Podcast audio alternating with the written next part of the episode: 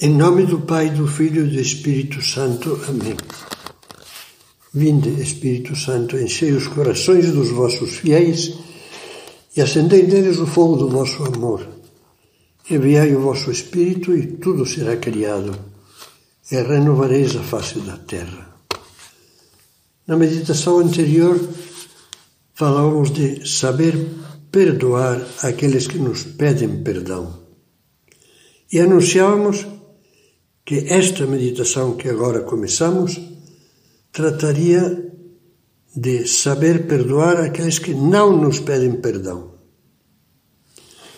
Olha, no final do Sermão da Montanha, que é como que um compêndio da pregação de Cristo, está entre os capítulos 5 e 7 do Evangelho de São Mateus. Uh, o evangelista diz que quando Jesus acabou de falar, a multidão ficou vivamente impressionada com a sua doutrina. E não era para menos, como fica patente pelo ensinamento que vamos meditar agora. Tendes ouvido, são palavras de Jesus que foi dito: amarás a teu próximo e poderás odiar teu inimigo. Eu, porém, vos digo: amai os vossos inimigos, fazei o bem aos que vos odeiam Orai pelos que vos maltratam e perseguem.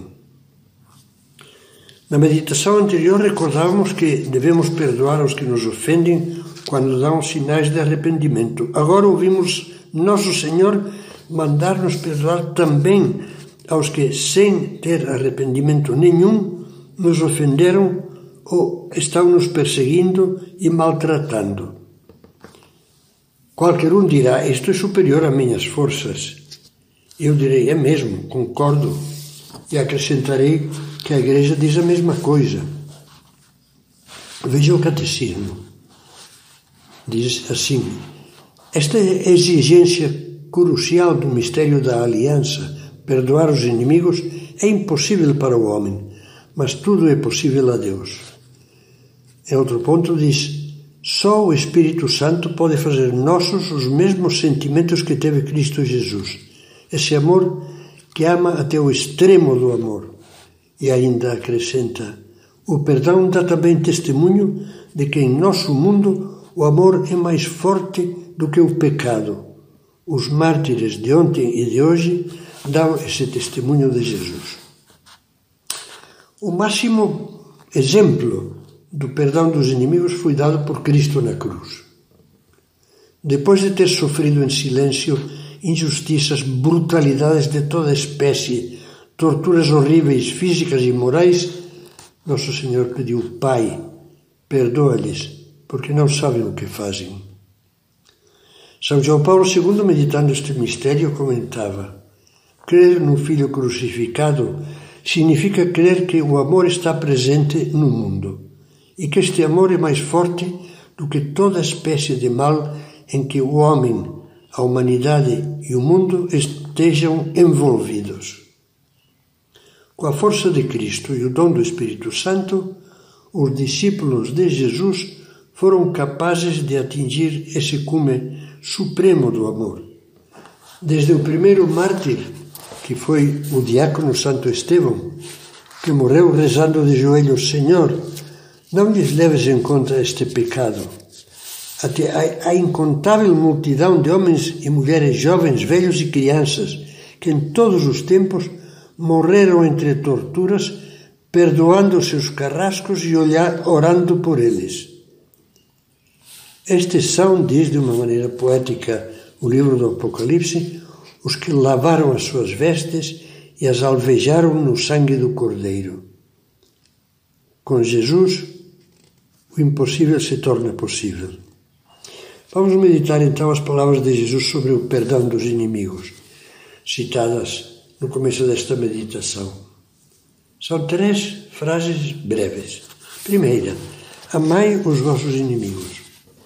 Já falamos de que amar é querer. Não, não, não consiste em sentir. E que os sentimentos e emoções muitas vezes escapam ao nosso domínio. Amar é querer o bem do outro, amigo ou inimigo. Vamos ver alguns exemplos. São Paulo, perseguido de morte em Jerusalém e preso, preso em Cesareia Marítima, isso se lê no final dos Atos dos Apóstolos, foi apresentado diante do procurador romano Pórcio Festo e do rei Agripa, seu convidado. Paulo fez a sua defesa com a serenidade e a têmpera da fé. Festo, o romano, impressionado, disse-lhe: Estás louco, Paulo? E o apóstolo, dirigindo-se ao rei Agripa: Crês, ó rei, nos profetas? Bem sei que crês. Disse então Agripa a, a, a Paulo: Por pouco não me persuades a me fazer cristão. Respondeu Paulo: Prover a Deus que por pouco ou por muito, não somente tu, mas também quantos me ouvem, se fizessem hoje tal qual eu sou, à exceção destas correntes. O maior desejo de Paulo era que até os seus juízes e inimigos recebessem o benefício da fé. São Pedro, por seu lado, exortava assim os discípulos ameaçados por uma, uma terrível perseguição, a perseguição de Nero. Não pagueis mal com mal, nem injúria com injúria. Ao contrário, abençoai, pois para isto fostes chamados para que sejais herdeiros da bênção de Deus.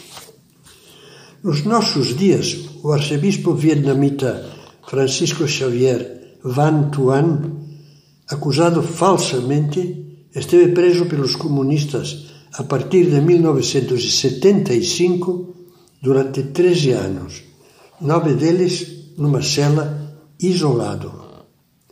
Quase no final do cativeiro, o carcereiro, admirado pela sua bondade, lhe perguntou: Mas o Senhor nos ama verdadeiramente? Sim, eu os amo sinceramente.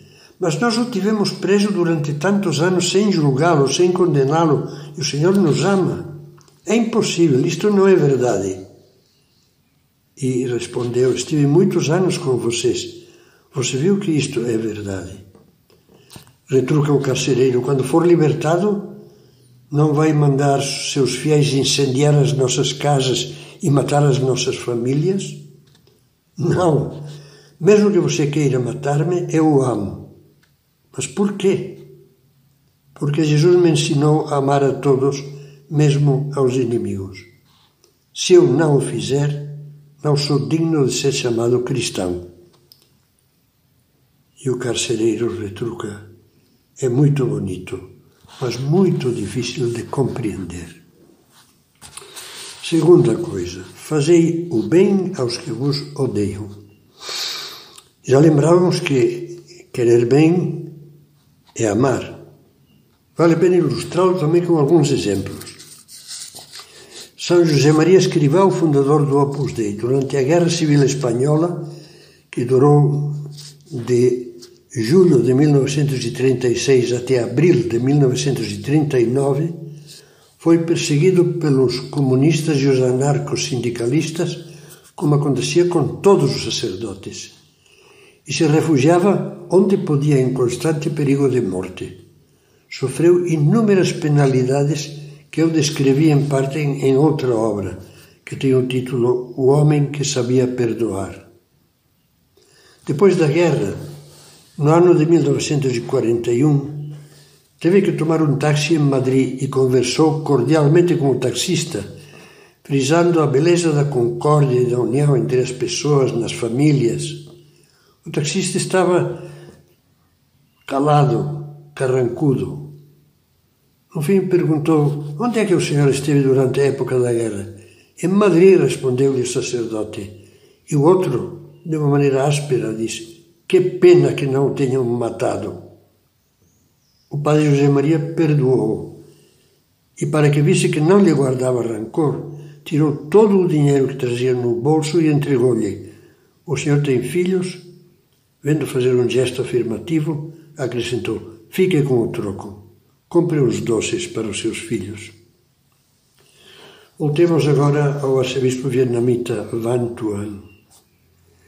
Vale a pena ouvir outra parte do seu relato. Uma noite veio-me um pensamento. François, ele falava também francês. Tu és ainda muito rico, tens o amor de Cristo no teu coração. Tens o amor de Cristo. Ama-os como Jesus te ama. No dia seguinte comecei a amá-los, isto é, a amar Jesus neles, sorrindo, trocando palavras gentis. Comecei a contar-lhes histórias das minhas, minhas viagens ao exterior, de como vivem os outros povos, a economia, a liberdade, a tecnologia. Isso estimulou a curiosidade dos guardas e incitou-os a perguntar-me muitas outras coisas. Pouco a pouco nos tornamos amigos. Queriam aprender línguas estrangeiras, francês inglês. Os meus guardas se transformaram nos meus alunos. A atmosfera da prisão mudou muito. A qualidade do nosso relacionamento mudou muito, até com os chefes da polícia. Quando viram a sinceridade do meu relacionamento com os guardas, não só me pediram para continuar a ajudá-los no estudo de línguas estrangeiras, mas ainda me mandaram novos alunos. Isto que São Paulo chama vencer o mal com o bem. Mas talvez você pergunte: e a justiça? Onde está a justiça? Onde fica agindo assim? Será que agir como esses homens de Deus não é uma tolerância passiva com a injustiça? Então eu vou deixar que nos responda São João Paulo II. Diz: É óbvio que a exigência de ser tão generoso em perdoar não anula as exigências objetivas da justiça. Em nenhuma passagem do Evangelho o perdão, nem mesmo a misericórdia como sua fonte, significa indulgência para com o mal, o escândalo, a injúria causada, ou ultraje feito. Como esclarecia Santo Agostinho, é preciso combater o erro, mas amar o que erra. Ou seja, uma coisa é amar e perdoar a pessoa, e outra coisa seria deixar que a injustiça ficasse triunfante e impune, sem que haja, como diz o Papa, a reparação do mal e do escândalo, o ressarcimento do prejuízo causado, a satisfação pela ofensa feita, são palavras de João Paulo II. Sempre, porém, o amor cristão acompanha e vivifica a justiça, evitando o ódio e o espírito de vingança. Terceiro, orai, lemos no Catecismo, pelos que vos maltratam e perseguem. O Catecismo citando palavras do próprio Cristo. Eu volto agora ao exemplo de São José Maria. Nos anos prévios à Guerra Civil Espanhola, a perseguição religiosa avançava na Espanha de uma maneira crescente. Muitas igrejas foram queimadas, padres leigos católicos torturados e mortos. Quase todos os dias São José Maria era insultado pela rua ou ameaçado. Em 18 de setembro de 1931, anotou em seus apontamentos íntimos tenho de agradecer ao meu Deus uma notável mudança. Até há pouco, os insultos e as chacotas que, por ser sacerdote, me dirigiam desde a vinda da República, antes raríssimas vezes, tornavam-me violento.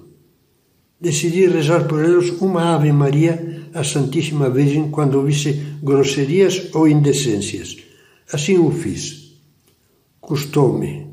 Agora ao ouvir essas palavras ignóbeis, via de regra, fico com, comovido, considerando a desgraça dessa pobre gente que, se procede assim, julga fazer uma coisa boa porque, abusando da sua ignorância e das suas paixões, a fizeram crer que o sacerdote, além de ser um parasita vadio, como diziam os comunistas, é seu inimigo, cúmplice do burguês que o explora.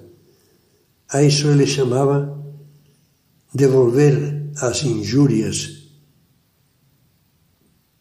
responder melhor às injúrias, apedrejando com ave-marias. Estivemos falando nesta meditação do perdão dos inimigos, daqueles que, como diz Jesus, nos querem mal, nos maltratam, nos perseguem e não se arrependem. Sob essa luz, relia de novo, nem que seja por cima, o capítulo, a, a meditação anterior. Reveja.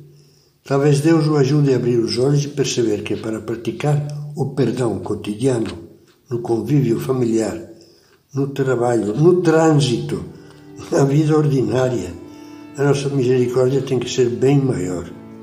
Peçamos a Deus e procuremos compreender mais a fundo o que é imitar Cristo e tornar a vida amável.